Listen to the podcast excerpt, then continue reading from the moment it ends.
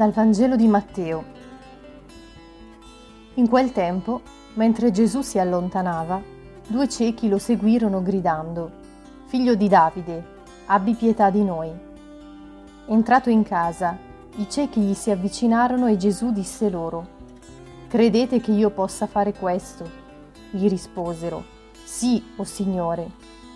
Allora toccò loro gli occhi e disse, Avvenga per voi secondo la vostra fede. E si aprirono loro gli occhi. Quindi Gesù li ammonì dicendo, Badate che nessuno lo sappia. Ma essi, appena usciti, ne diffusero la notizia in tutta quella regione.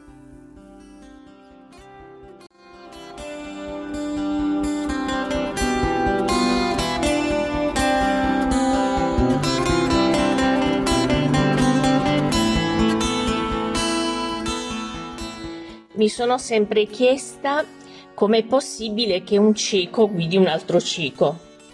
Eppure oggi si parla di due ciechi che seguono Gesù. Come fanno? Mi piace pensare che ascoltino la sua voce e seguano il suo profumo.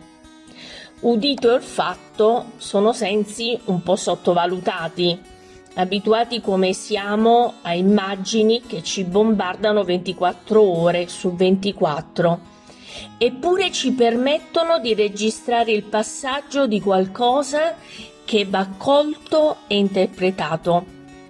La voce e il profumo sono segni di qualcuno che passa, non come un fermo immagine che non genera dubbi o perplessità chiaro nella sua staticità ma come l'appello a rischiare e a fidarsi. Non è forse la nostra sete di felicità? Se penso alla mia, è talmente forte che anche quando non so dove andare o cosa fare, questo bisogno lo sento e mi spinge a camminare al buio. Non vedo, ma in quel buio mi metto a cercare un senso. Gesù e si fa trovare sempre lontano dal clamore delle folle, quasi a voler dire che con la mia vita non vuole farsi pubblicità, ma che tiene a me, anche se nessuno se ne accorgerà mai. Non è un mettere alla prova, ma un'indicazione preziosa che dice che la prima vera condizione di un cambiamento consiste nel credere che esso sia possibile.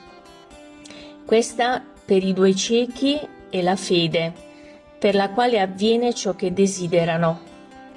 È la capacità di rischiare seguendo un'intuizione, un profumo appunto, la piacevole scia che ci dice che qualcuno è passato e continua a passare, benedicendo la nostra vita. Oggi voglio guardare la mia vita la mia fatica credendo che lui continua a passarci.